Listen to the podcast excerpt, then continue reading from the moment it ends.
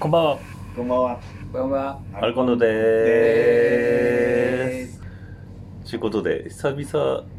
すね、なんか集まった感が。ね。うん。なんだろう。なんかわかんないけど久々。うん。久々ですね。ですね。うん、俺この前、なんだっけ、たけさんが前言ってたのかな、なんか森の中で木が倒れんだけど、それを誰も見てないと、木は音を立てないで倒れるみたいな。そんなこと言ったことねえな。何か多分何か違うものだな。でもその話ちょっと興味はある。何？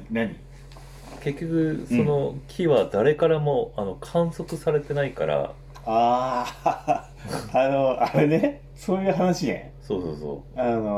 我思うゆえにみたいな話ね。なのかな。そういう話なの？なんか森の中で木は倒れるんだけど、それが誰も見てないと、木って音を立てないで、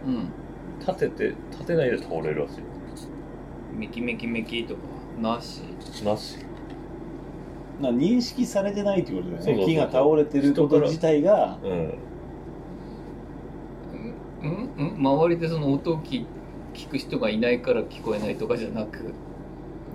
音を立ててないらしいんだ、その場で立ってても音聞こえないってこと。その場で立ってるとその人はその認識してから、その時は音立てるらしい、で誰も見てないと音立てないらしい。ありえないでしょ。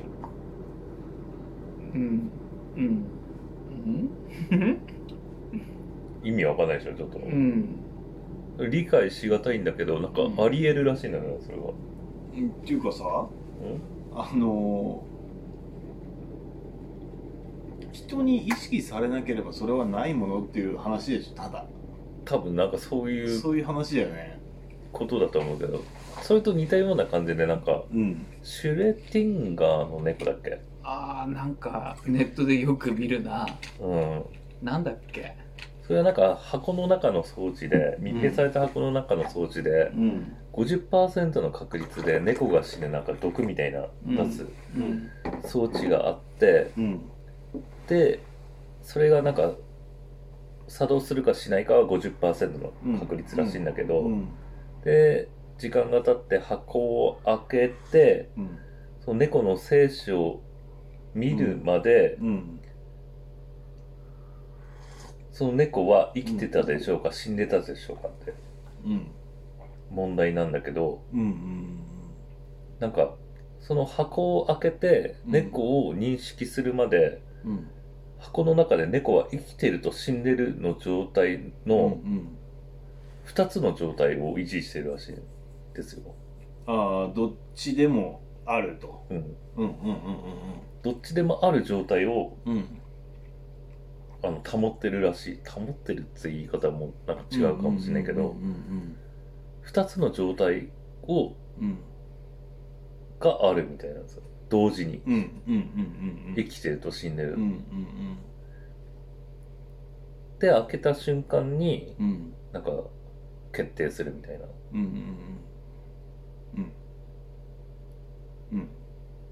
わかります？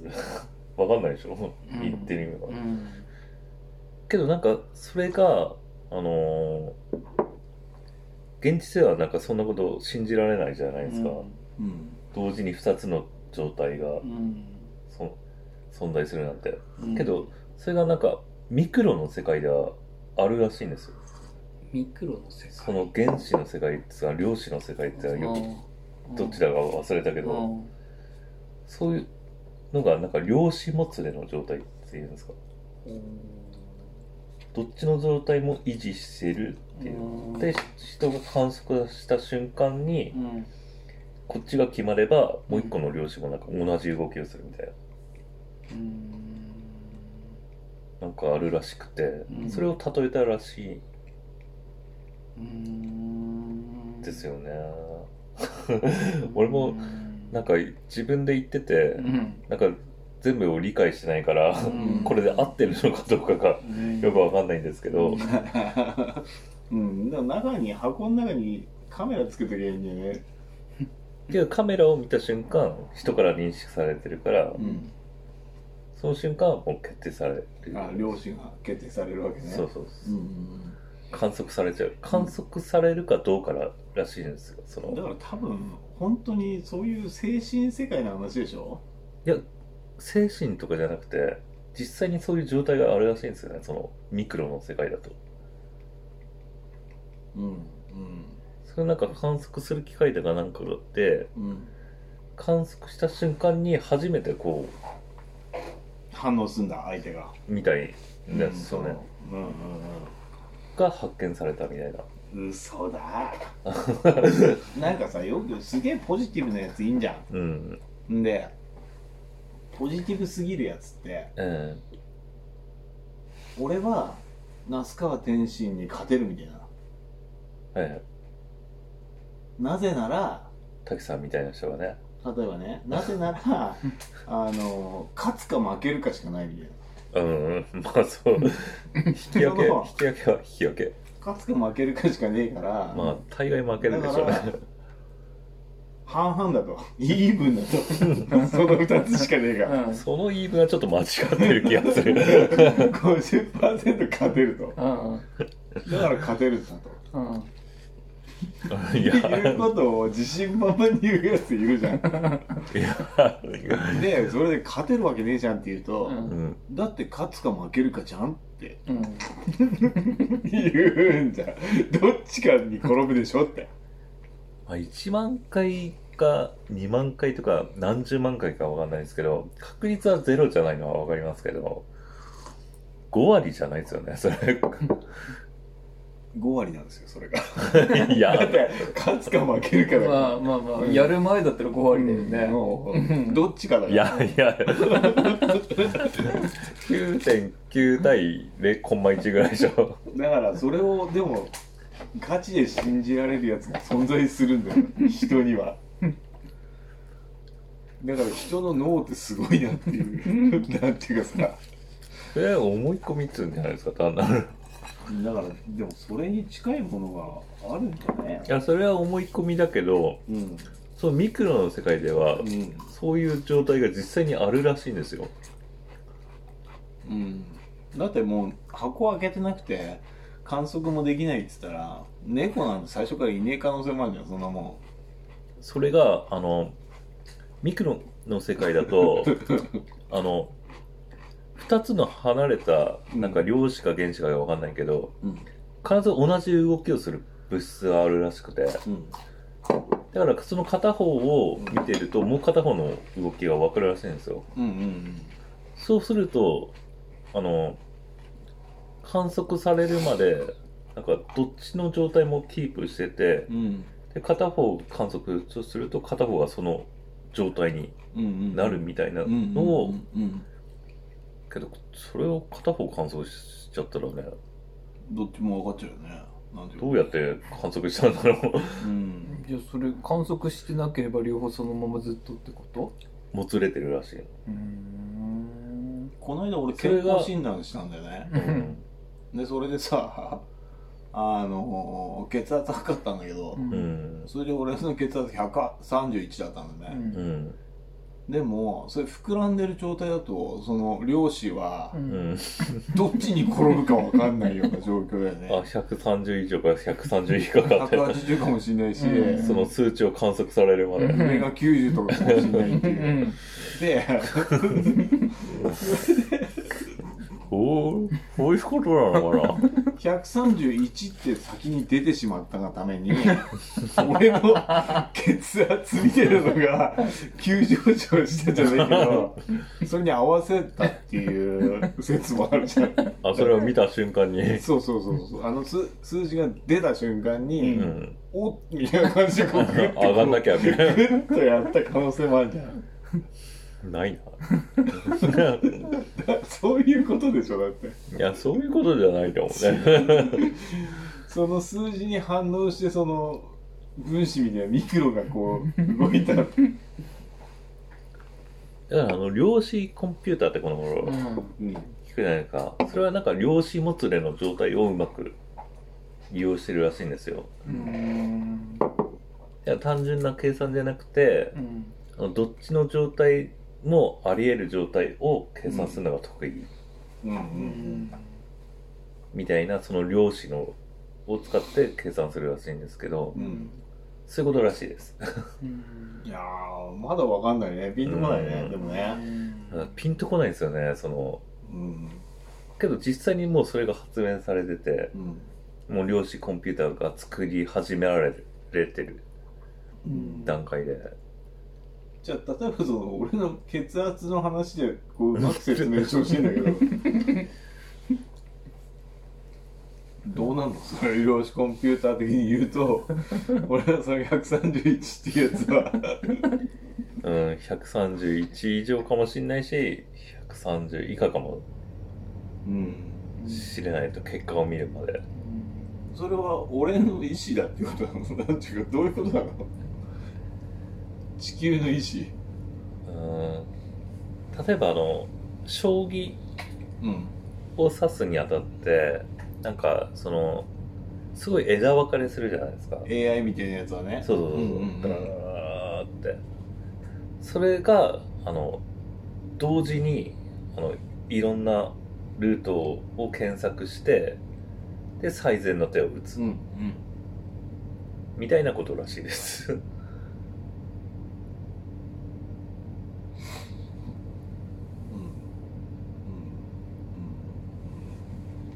もっとよくわかんないね、うん、俺も言ってて本当なのかどうかはわかんないんだけどだからもうちょっとね勉強してこないとダメだね簡単ななんとかニュースみたいなの見てそんなの書いてたからちょっと話題にしてみたんだけど、うんうん、ああなるほどね。シュレディンガーの猫、うん、そうそう、なんて先をこう行くかっていうのをこう計測するわけじゃん。だったら将棋とかの AI とかだと、うん、こうなったらこうなるっていうパターンがいっぱいあって、うん、けどそれで相手もこうどう指すのを同時に考える、うんうんうん、じゃあ例えばその俺がその血圧測る前に、うん、1週間前から例えば柔軟剤を服用していたとしたら、例えばね、うん、飲むってこと？柔軟剤飲んでたとしたら、その血管が柔軟になる可能性もあるじゃん。いや、ないでしょ飲むのはね、なんか柔軟剤の風呂に入るとかだったらわかるけど、いや、わかんないよ柔軟剤の風呂って吸収できたから柔らかくするんでしょまあそうだけど、うん、どこちょっと毛並みがちょっと柔らかくなるぐらいだそんなに浸透するもんだよ風呂って肌には悪いんじゃないいい匂いがつくぐらいだな酢飲むとかかもしれないあ、そっちの方が多分柔らかくなるそうかそうか、それも迷信っぽいけどそうすると、おのずとだんだんこう変化が生まれてきたりするのは、まあ、その量子コンピューター同時に考えるわけですよ。たけさんが酢を飲むかもしれない、うん、柔軟剤を飲むかもしれない、うん、それによってけど何万回というその結果を試作した結果、うん、多分柔軟剤は多分排除されるんですよね。ああ、それがね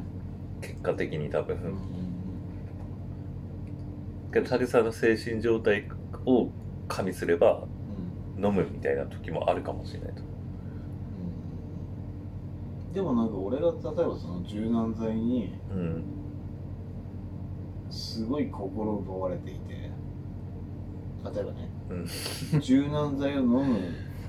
ていうことにすごい心躍ってたとしたら俺が、うん、これが俺の導き出した最高の答えだみたいな感じで思っていたとしたら、うん、そのパターンすらも凌駕しちゃう可能性もあるってことでしょ。柔軟性が効いちゃうっていうプラセボみたいな、まあ、けど量子コンピューターが発達してなんかカメラでスキャナーでなんかタイさんのその体温とかこういろいろセンサーがついてやれば、そこら辺も多分パッと当てられちゃう未来が来るんじゃないですかね、うん、こいつは知恵の安全これから飲むぞみたいな、うん、まあ簡単に言うと下痢しそうだよねなんていうか、うん、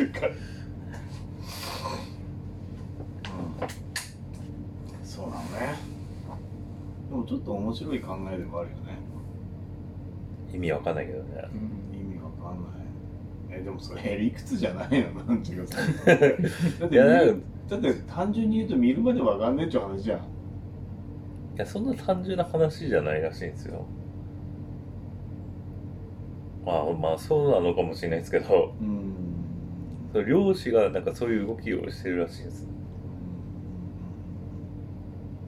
なんかすごい金持ちの人が例えばいたとして、お金持ちの男性、まあ男性でも何でもいいんだけどお金持ちの人がいたとして、お前は金ねえよみたいな俺が言い張ったとするんだよ、うんで、俺金あるよって言うじゃん、うん、その相手は、うん、だけど、俺実際お前の通帳見たことねえしみたいなことになるとねえじゃんまあその人の世界観でもそう、うん、っていうことは俺の中でないと断定することもできるわけじゃん、うん、まあねまあ、うんでそこを上書きしてながらその人が金バーンって店に来たらあれじゃんに変わるじゃん。土下座だよ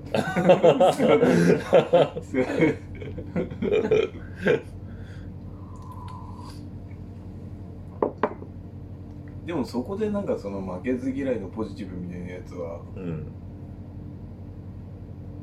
そんなものは紙切れだみたいなやつは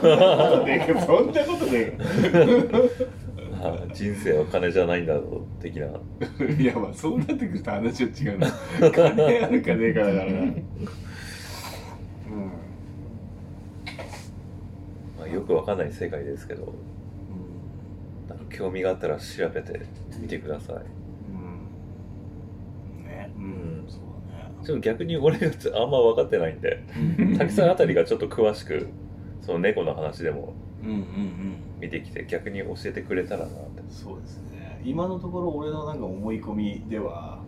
やっぱりその我思うゆえに我あり。あ、ゆいが独尊なんだっけケンシロウ？ケンシロウ？わかんないけど我思うゆえに我あり、うん、ケンシロウ？違う？わかんない。昔から言われる。あ、違う。ケンシロウは我が一生に悔いなしみたいなやつか。それケンシロウだっけ？俺の名前を呼べ。ラオだよな、うん。俺の名前を呼べみたいなやつ誰だっけ？俺の名を言ってみろ。あ、そう。それ何それ？なんだっけ？誰だっけ？男塾だっけ？違う。ケンシロウだよね。あ、ケンシロウでそういうキャラいたっけ？いたんじゃない？あれだ、ジャギさんそうだよ俺なんかあれ好きだねあの、鉄仮面みたいなかぶってる人そうケンシロウの兄さんだっけ、あれ。なんていうか、あの感じっていうかさ、承認欲求っていうか、ああいうの好きだね人間臭くはい、ということでね、ありがとうございました、いいですか、はい。